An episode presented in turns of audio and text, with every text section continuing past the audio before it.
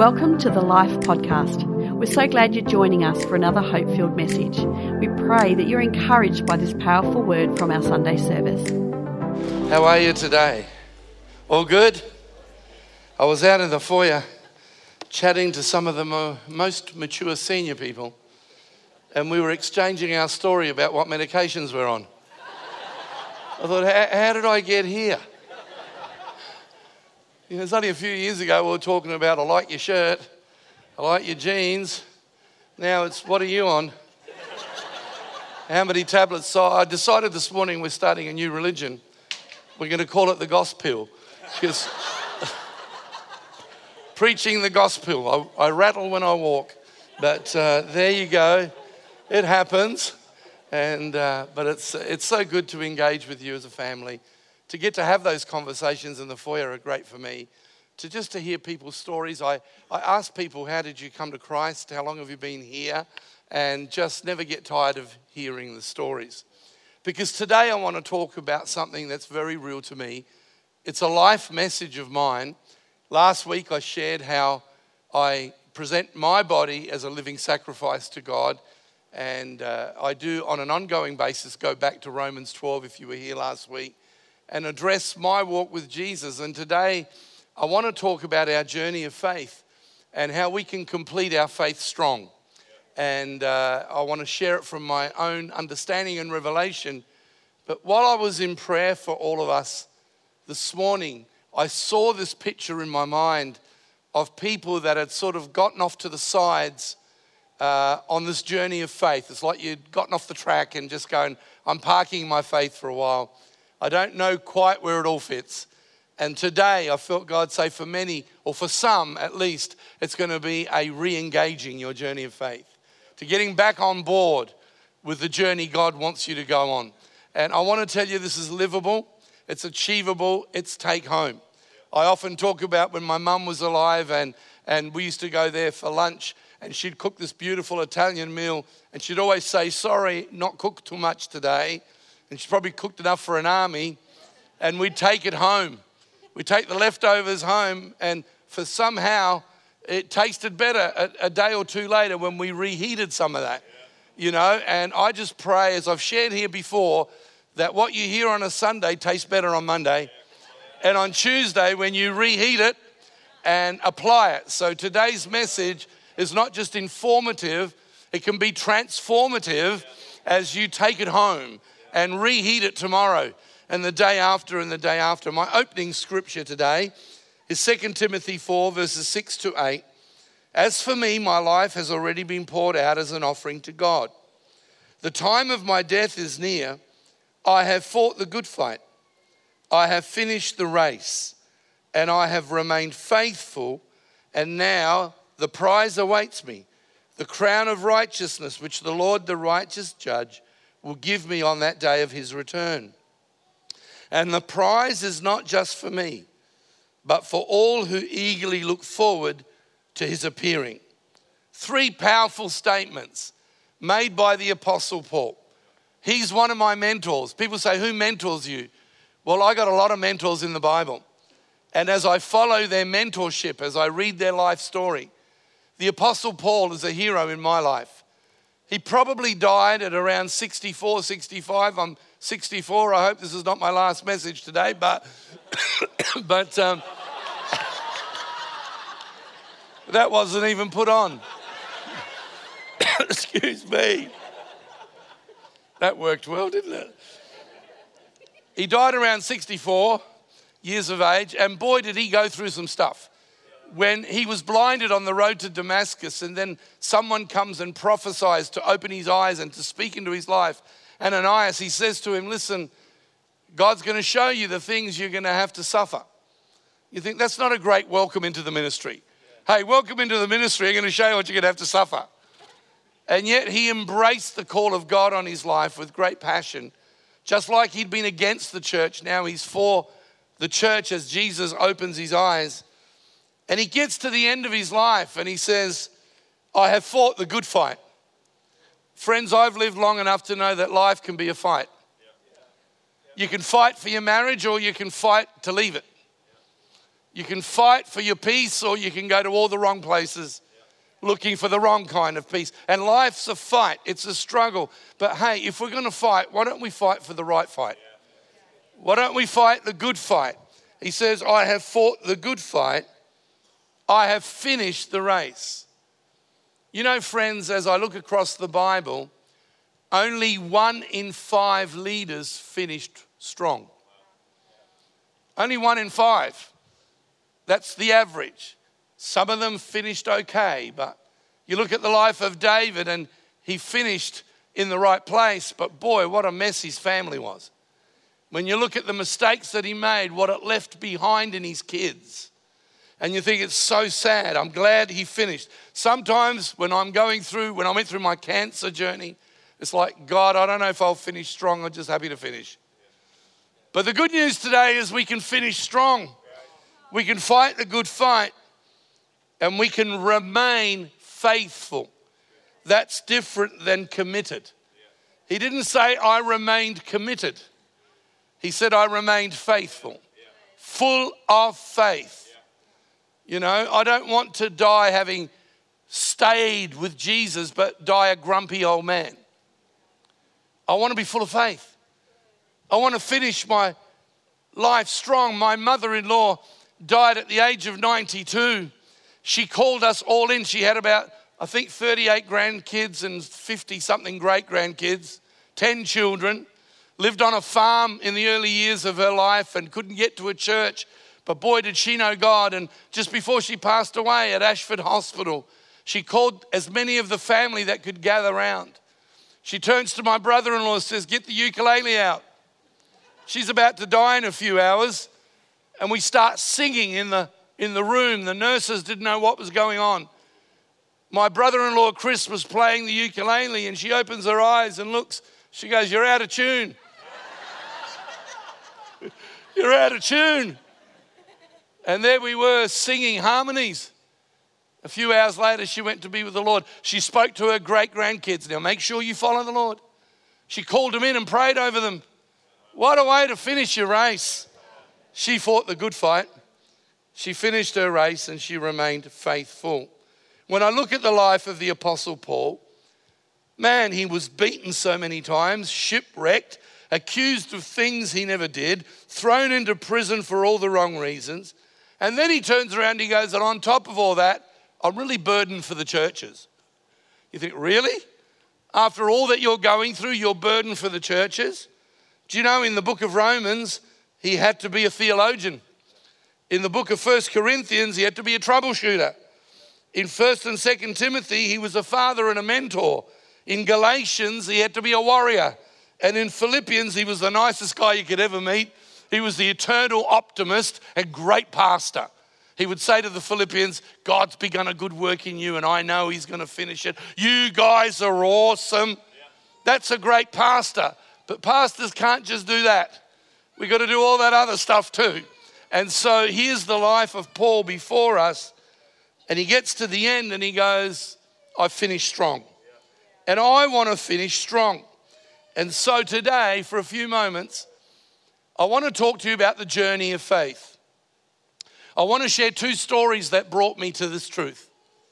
I was in Scotland on a trip overseas, and we'd been gone from home about three weeks already, and I was tired, but we're on our way to Sweden to do another week of ministry, and I was tired.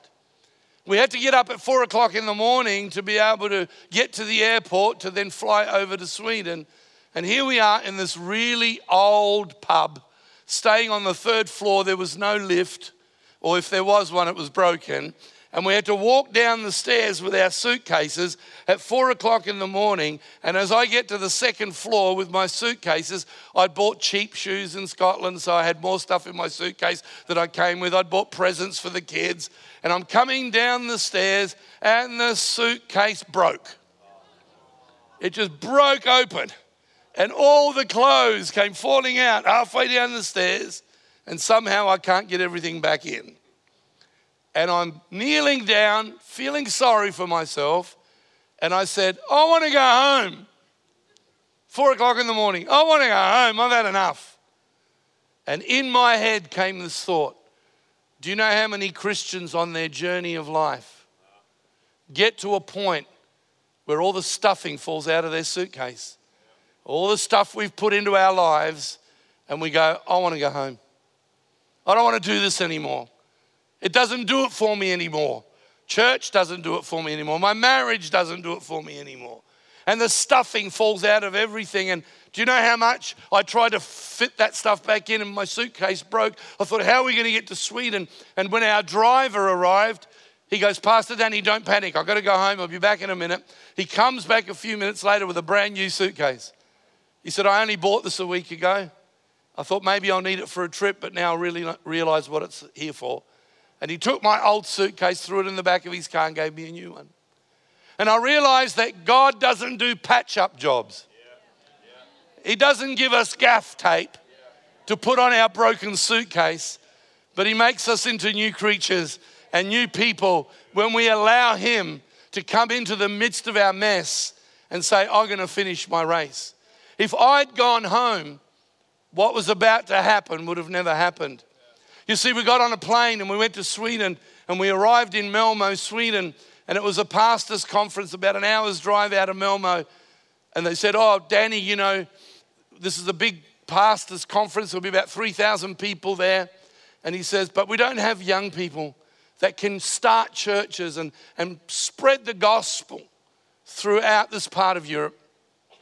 I remember standing on the platform preaching and felt the Holy Spirit prompt me to ask everybody under 30 to come forward. Had no idea what was about to happen. About 1,200 people sitting in that conference under the age of 30, and people didn't even know they were there. As they came forward onto the platform, in front of the platform, down the aisles, I said to these young people, I want you to walk back into the conference and hug everybody that's older than you and thank them for still being in the race. And as that happened, Spirit of God fell. I had a man traveling with me from Adelaide who wasn't a Christian. And he came on a trip with me because he was going through some really tough times. I said, Come with me. I was hoping he'd give his life to Christ. He cried through the meetings. Not yet, but I'm still, still connected to him. But he came with me. He couldn't believe what happened.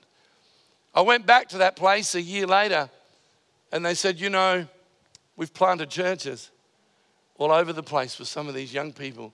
We had no idea the miracle that God did that night. What would have happened if I'd gone home? What would have happened if I hadn't finished my race, that particular stage of my race? And realize the enemy will always come to us and go, You deserve better. You don't deserve this pain. You don't deserve what you're going through. Why don't you just give up?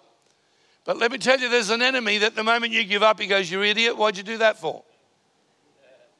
I want to finish my race and I want to finish it strong.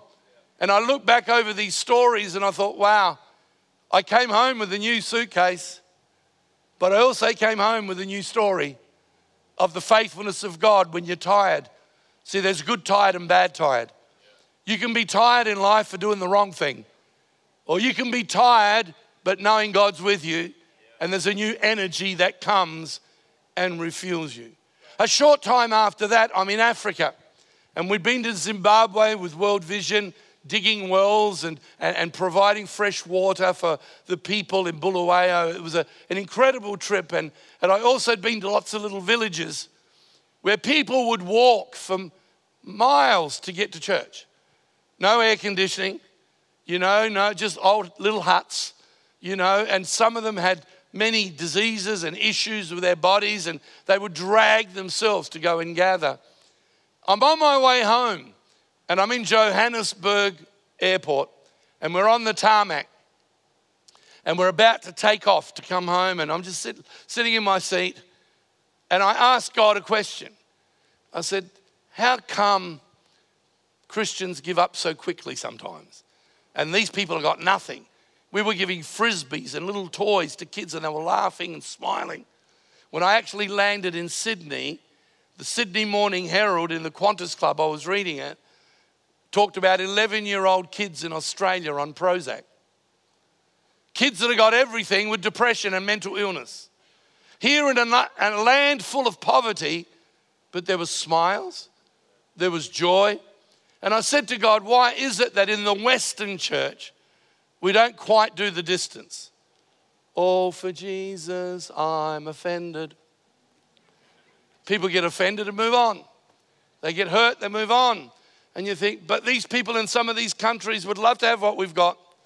And I don't think they would be as disappointed as we sometimes get. I, uh, my wife took our grandkids to the zoo the other day. And there's all these animals, and we've got photos of our three granddaughters looking at the, the, the book, you know, the thing that tells you where to go. They, they were more mesmerized by the, by the advertisement in the paper than the animal right in front of them. We laughed. And I thought, wow. And there I am on the tarmac. We're about to take off. You, you, you never say hijack when you get on the plane. sorry. But you can say tarmac when you get off. Oh, sorry. That's such that's not even a bad dad joke, sorry. That's just for any kids that are in the room. Okay. I'm on the tarmac and I said, God, why is it? And in my head comes this thought we don't go on the full journey of faith. And I said to God, I don't know what that is. Didn't have a iPad or iPhone. I just had a, a paper pad and a pen in my pocket and I pulled it out and I wrote what I'm about to share with you today. It became a pattern for my life. It became a pattern for our church at Edge where we took 12 months to go through each step we began to teach this to our new Christians, and it had such an incredible impact on people that embraced it. Can I say this? You can hear the best messages in the world, but if you don't embrace them, they won't do anything, you know? Um, and so, um, you know, so here we go. So I wrote this, and I'll never forget it, and it's still working for me today. Stage one of the journey of faith, if we can put it up on screen, is the comfort stage. I'm so grateful this morning that the gospel is good news. I'm grateful that the gospel isn't a religion, but it's a loving relationship with the creator of the universe. It's good news, not bad news.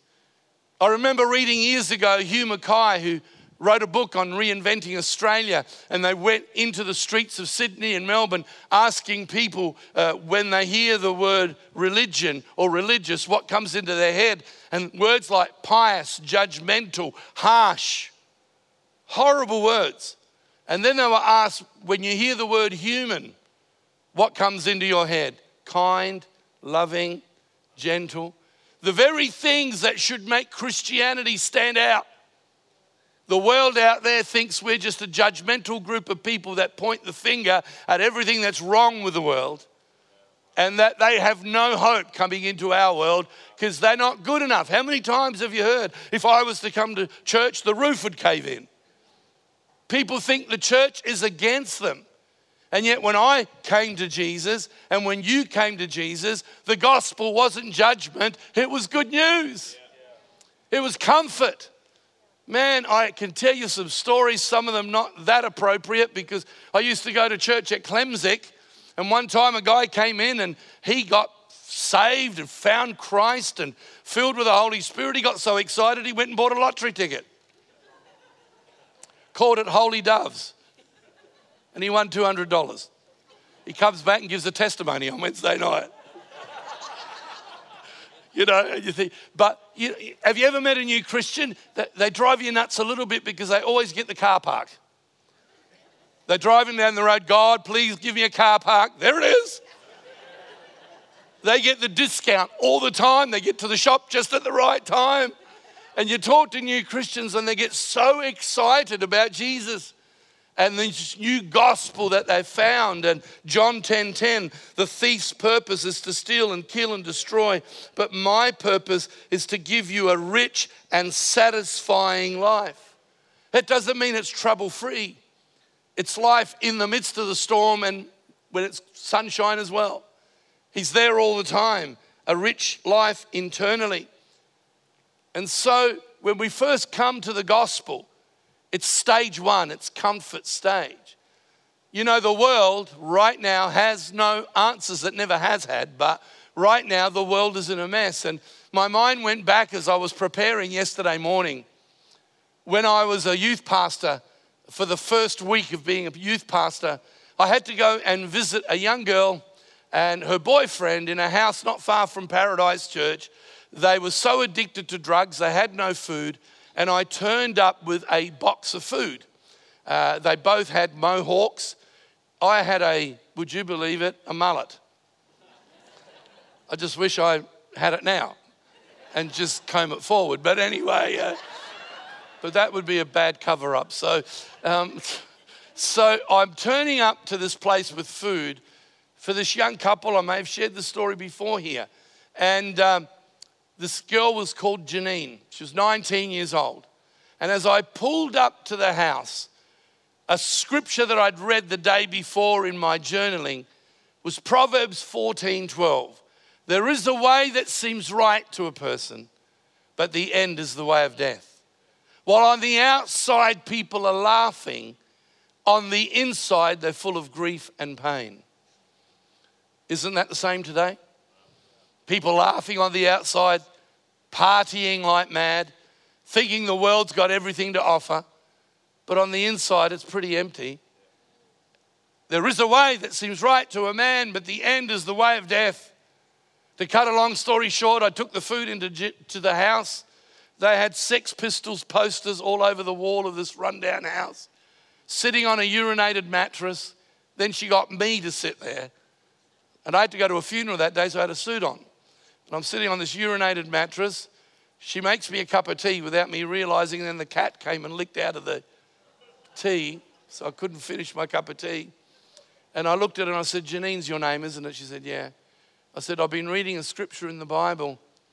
There is a way that seems right unto a man, but the end is the way of death. She goes, Too late for me. I had a baby out of wedlock, and my parents, who were Catholic, strong Catholics, kicked me out of home at the age of 14 because I was an embarrassment to the family. And I've been running ever since. And now I'm so addicted to drugs, my life is finished. I don't think I can make it. I said, Janine, I grabbed her hands. I said, You can make it. She died that night. The next day, I went to visit her. Her boyfriend was sitting on the front porch, bawling his eyes out saying, Janine's gone, Janine's gone. I said, Where's she gone? She left you. She goes, No, she died last night. Remember going to a funeral. They'd gathered all her teddy bears and put them on the open coffin on her body. Parents had now come back in, but it was too late, throwing themselves over the casket, crying their eyes out. And I realized there is a way that seems right unto a man, but the end is the way of death. Her name was Sarah, that's not her real name. A week or two later, walks into my youth office at Paradise and she goes, I'm really needing a relationship. I need a boyfriend. I really feel I need someone to share my life with. And I'm going to a nightclub, but I believe God's okayed it. And I believe I'm going to find someone and I'll be able to lead them to Christ. I believe God's going to cause me to be an evangelist in the nightclubs. She found a guy, one night stand, got pregnant, and then one day she ended up in my office a year and a half or two later, bruised all over, where domestic violence had become such an issue in that relationship. And she's bawling her eyes out, but you know, I wasn't ready for what she said. She said, Why did God allow that to happen to me? God had nothing to do with it. He allows us to make choices. And she'd made a choice that seemed right, but it ended up in the worst possible situation. And so today I want to say I am so genuinely convicted that the gospel of Jesus is the good news. It really does work. And if everybody was to embrace it in Australia today, we'd have a better nation. We'd have a great nation. We would have love. We would have peace. We would have joy in our country with challenges. But we said to God, We don't need you, stuff you. And I ask the question, How well are we doing? I'm grateful this morning that the gospel's good news, not bad news. It doesn't restrict people, it releases them. And I remember in 1983, just before these two stories I've just told you, when God calls my wife and I to go to Bible school. And we had no money. We're living at Modbury North and we're sitting there going, How are we going to pay the bills? And we were just crying by night, going, We know God's called us. The next morning in my journaling, I read this scripture Proverbs 18, verse 10 The name of the Lord is a strong tower. The righteous run into him and are safe. Second Chronicles, for the eyes of the Lord go through all the earth, chapter 16, I think it is, to strongly support those whose heart is after him. We had nothing but a call of God. And within the next two weeks, people started turning up on our doorstep with food, money. Someone came and grabbed my car and went and put four new tires on it. Straight after reading those verses. So take your pick today. Is the gospel good news or bad news? The world's got bad news, the gospel's good news. And if we embrace the good news, our lives have purpose. And I'm so grateful today for stage one, the comfort of the gospel. But then we go to stage two which is connection. You know, when new Christians, when I was at Edge, would come and find Christ, they would say things to me the people in your church are all so happy. Everybody's so kind. Everybody's so loving. Everybody's so nice. Is this for real? I remember James Morrison, the famous trumpet player, came and did a, a concert in our church, and he says to me, Are all these people this nice? I remember uh, He's passed away now, radio announcer on 5AA. Really uh, forgot his name now, it's just escaping me. Um, Bob Francis. Bob Francis, one night on radio, challenging me about the gospel. And I said, Well, why don't you just come and check it out for yourself? And Bob Francis came to a service on a Sunday morning, swearing his head off, half drunk. And he goes, Man, so many beautiful young people. And everybody's so nice. And everybody's so happy. The next night, he's on radio promoting the church. He goes, I'm an atheist, but if I wanted to believe in God, that's where I'd go. he changed so quickly because he found a level of connection. And church is about connection, and it should never, ever stop. But I want to say to you this morning I've seen thousands of Christians that when the comfort is not felt anymore, and the connection's not quite like it used to be, people disconnect. And in the journey of faith, so many churchians never step out of stage two. They go from comfort to connection, from connection back to comfort, from comfort to connection, from connection back to comfort, and they'll go to 10 different churches. The divorce rate in the Christian church is high. People marry a church, then divorce that church. Then they marry a church, then they divorce that church. Now there's people just wanting to do de facto with the church. And sadly, for some, it's one night stands. But I want to tell you, this is a new day. I want to promise you today, it's a time to re engage with the journey of faith because then we go to stage three. When you go to stage three, you're not only just connected to the church, but you embrace the cause of Jesus Christ. The journey of faith, I I forgot the, the, the, the things up we have. Okay. So the, oh, have I got the right one? I'm half blind, so you know. The cause of Jesus Christ is stage three. You see, I don't serve Jesus because I love the church.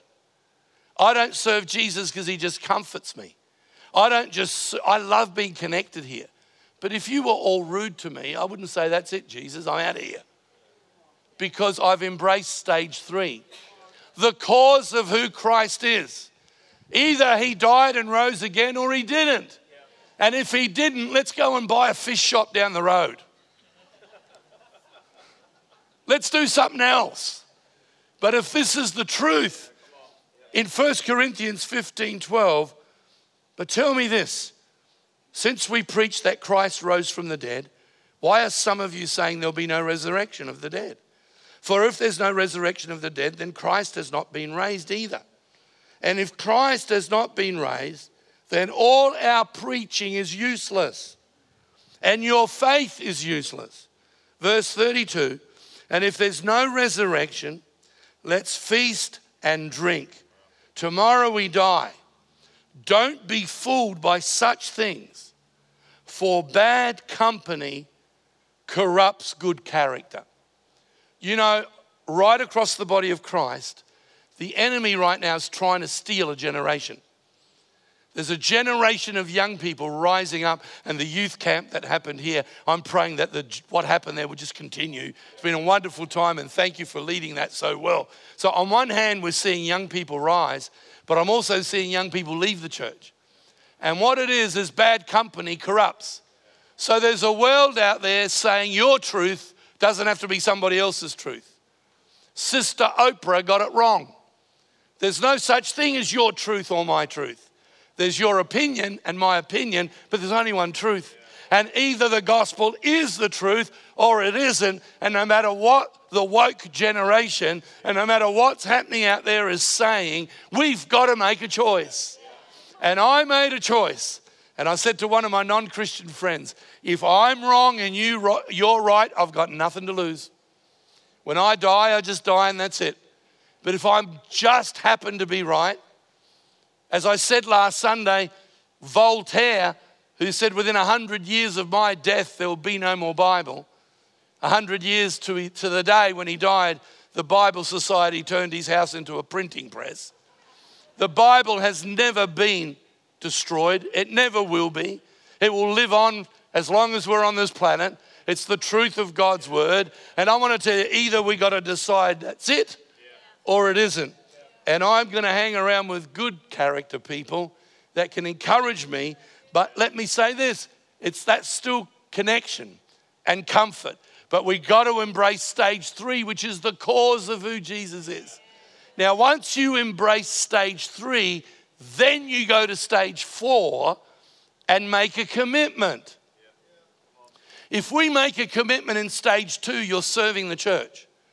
But if you're not walking with Jesus personally, you can't walk with church purposely. So a lot of people serve the church, but we're all human and someone's going to upset us. And so someone's going to get it wrong. Someone's going to say something to us that's not nice. Someone's going to say crazy things. When I handed the church over, the very first meeting, I'm sitting on the front row, there's a new pastor. A guy comes up to me afterwards, he goes, That's the most powerful meeting I've ever been to in all my life. And I'm thinking, I've been journeying with you for 20 years. Thanks a lot. then, when another pastor in our church left, who was a teacher, I'm in the car park and a guy comes up to me and he goes, What are we going to do now that the brains have left the organization? I wanted to give him the fivefold ministry right there. he touched me. So, the flesh Danny. See, flesh Danny lives with spirit Danny. And the one you listen to the most is the one that rules. But you see, I didn't make a commitment to Edge Church. I didn't just hang out there because I felt connected. I didn't just stay there because I felt comforted. I embraced the cause of who Christ is so that when people let me down, He doesn't and therefore I can go to stage four and make a commitment. Now, when we embrace that stage and we make a commitment, we go to stage five. Are you ready for it? Crisis. Someone said to me, Pastor Danny, is speaking in tongues the first sign of being filled with the Holy Spirit? I said, nah. They go, really? What is? I said, trouble. you make a commitment, and for a while, all hell will break loose. When I made a commitment to go into the ministry, my marriage hit the wall for a while. We were fighting like cat and dog. And then getting up on stage, Jesus is the answer for the hallelujah. And then go home and fight. The trouble is, I'm the one that did all the talking. Sharon just say, You finished? Oh, that could get me going. Hurry up, we're running late. Drop on your head. Bang, the shampoo bottle against the wall. Now let's go to church. Hallelujah. And I realized I went and saw a counselor. I said, Can you help me sort out my wife? She just doesn't submit to me. He laughed, Pastor Harry Leesman. He said to me, No, no, we're going to work on you. He said, I'm going to ask you to get up every morning at six o'clock and spend half an hour on your own in a room asking God to make you the husband your wife needs you to be. One morning, first morning, fell asleep. I was in my pajamas. I walked out in the room, knelt down. This is going to be the presence of God's going to fill the room. Fast asleep. Second morning, the same. But about a week later, one morning, I just kept pushing through. I started crying. I got up from my knees. We had an L shaped lounge at Ingle Farm. Have I gone too long? I've got to be. Anyway, I started laying hands on the chairs, seeing a picture in my mind of people's lives that were being touched by God. And to cut a long story short, the place of my problem became the place of God's purpose. I got to leave it there. Number six, I'm nearly done. Yep, I'll leave it for another day. I'm looking up there. Number six, it's through your crisis that you develop your convictions. It's only when you go through tough times that you discover what you really believe. So your convictions are formed. And then, number seven, you live a consistent life. And so I want to close with this. Musicians, please come. I was writing this on a pad. Now, you've got to understand, I'm not smart enough to get this. I'm just on, a, on an aeroplane writing this. And if we can put the second slide up as I finish, is this the seven stages of the journey of faith. I realized in stage one, comfort reveals Christ. In stage two, connection re- reveals the church. But in stage three, the cause reveals the cross. And when I saw that, oh wow, I can see the cross of Jesus. Do I have to be committed? Do I have to serve at the church? Look at the cross. One look at the cross and you won't get cross. One look at the cross and you go, it's the least I can do. Commitment brings you into community. Once you make a commitment, you join others that have made a commitment and you become a community.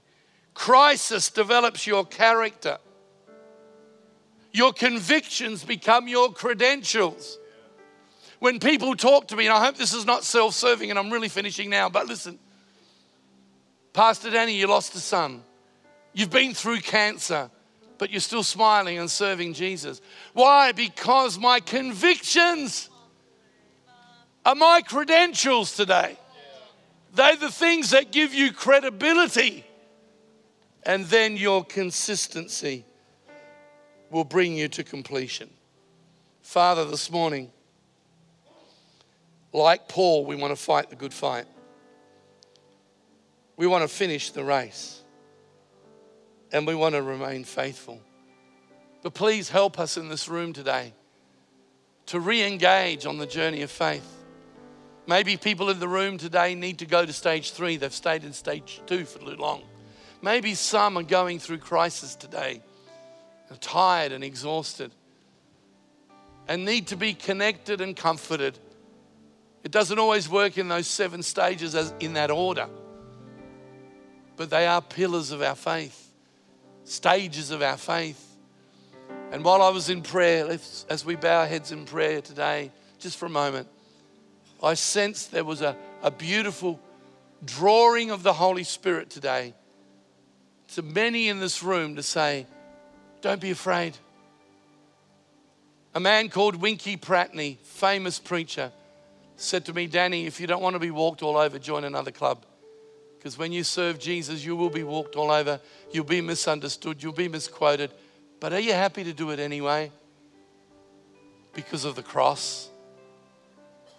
I'm glad I said yes. It's been tough, but I'm glad I said yes. Some of you have like jumped off the train a little bit in your journey of faith. It's come home Sunday today. While every head's bowed and every eye closed, if you say, Pastor, pray for God to give me the strength the Holy Spirit to empower me to get back on my journey of faith. I'd like you to slip up your hand while every head's bowed. I'll see it. You can put it down again. Thank you so much. Thank you so much. Thank you, thank you, thank you, thank you, thank you. Heavenly Father, today it really applies to all of us. Sometimes I get back on that track six times a week, but help us today to stay on the journey of faith. Help us for it to be real in our lives. I close, Lord, by saying, let this truth reside in our hearts tomorrow, the day after, and in months to come, because we want to finish our race strong.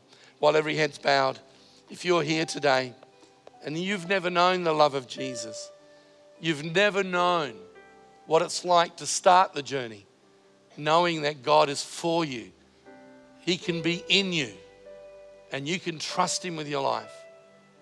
Just everyone, pray this prayer Dear Jesus, I want to start a journey with you today. Thank you for dying for me. Thank you that you want to give me life. And so I open my heart to you. Show me each step.